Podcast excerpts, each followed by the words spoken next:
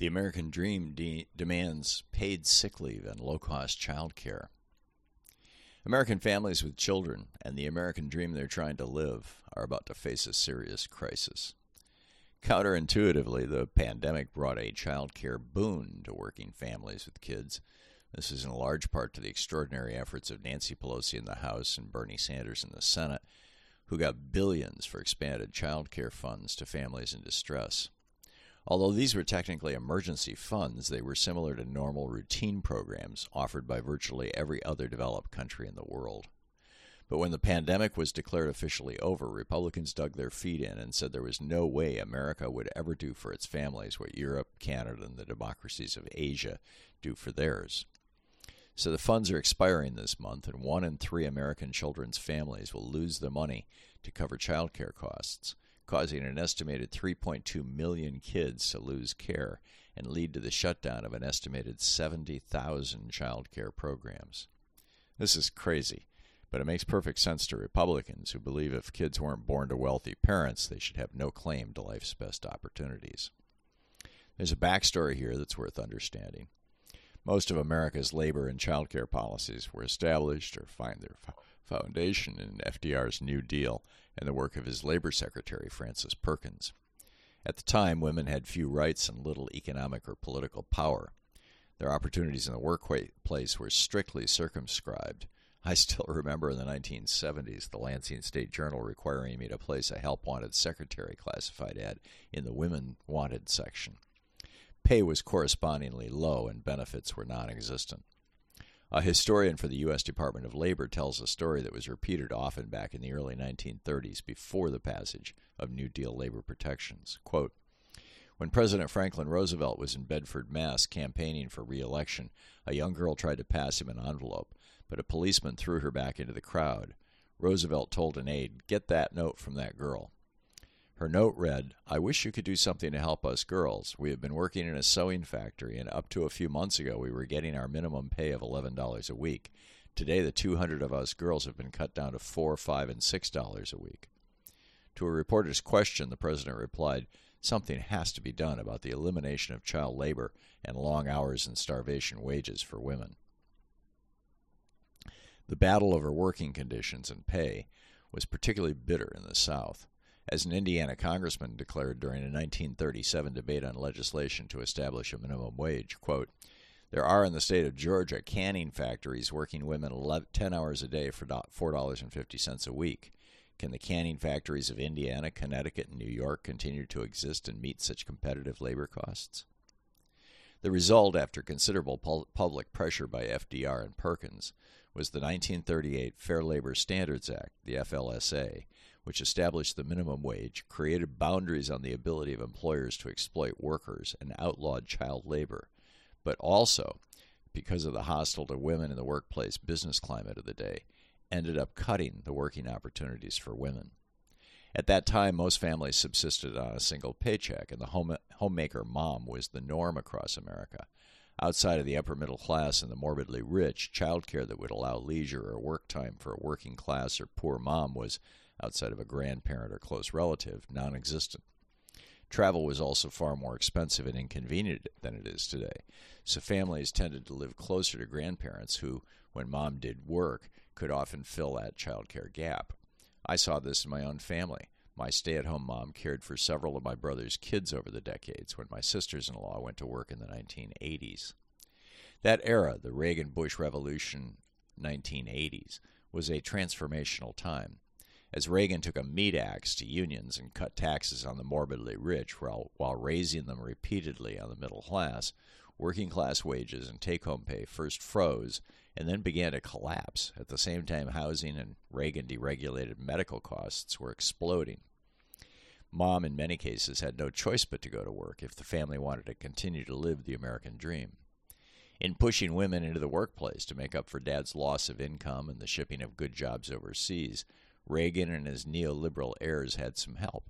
The birth control pill was legalized in 1961 and was in widespread use by 1965. Abortion was legalized with the Supreme Court's Roe v. Wade decision in 1973. As women gained control of their own fertility and the women's movement expanded workplace opportunities, the economic definition of a normal American family shifted from a single breadwinner to two or more. When you look at household income statistics, you see that they've been steadily they've been steady, uh, steadily but incrementally growing ever since the 1970s. When you look at individual income, though, the story is quite different, as pay has only increased slightly, then declined, particularly over the last two decades, in the years since Reagan put the U.S. into his trickle down supply side model. Many of these dynamics, particularly the empowerment of women in the job market post 1960s, are not unique to the United States. Developed countries across the world have stepped up to backstop women in their entry into the workplace by providing, paying for, or subsidizing childcare from an early age. These policies are assisted by family leave provisions that cover months and sometimes years after childbirth. As Claire Cain Miller noted in the New York Times, quote, Typical two year olds in Denmark attend childcare during the day, where they are guaranteed a spot, and their parents pay no more than 25% of the cost. That guaranteed spot will remain until the children are in after school care at age 10. If their parents choose to stay home or hire a nanny, the government helps to pay for that too. Miller notes that rich countries contribute an average of $14,000 a year for a toddler's care, while here in the U.S. it's around $500. And it really is that stark. Norway, at the top of the OECD's list uh, of the world's developed nations, spends an average 29,276 per child per year, and Hungary at the bottom spends 7,222. The OECD average is 14,436. As noted, the U.S. spends $500. President Biden proposed legislation in 2022 that would cap American families' child care expenses at 7% of their income, but Republicans in Congress killed that part of what ultimately became the Inflation, Inflation Reduction Act. Another crisis for working families, particularly two income working families without union protections, is illness. In addition to the costs of illness and the constant ripoff by insurance companies demanding copays and pre approval for tests, tests and procedures, millions of American workers don't have paid time off work when they fall sick. While 76% of workers have access to some form of paid sick leave, those numbers are heavily skewed by high income employees. Among the bottom 25% of workers, wage wise, only about half have paid sick leave. For people in the bottom 10% of income, it's fewer than 30%.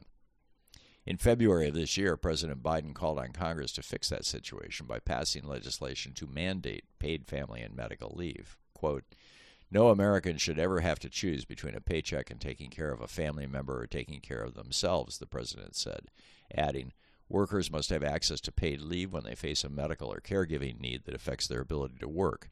Yet the United States is one of the few countries in the world that does not guarantee paid leave.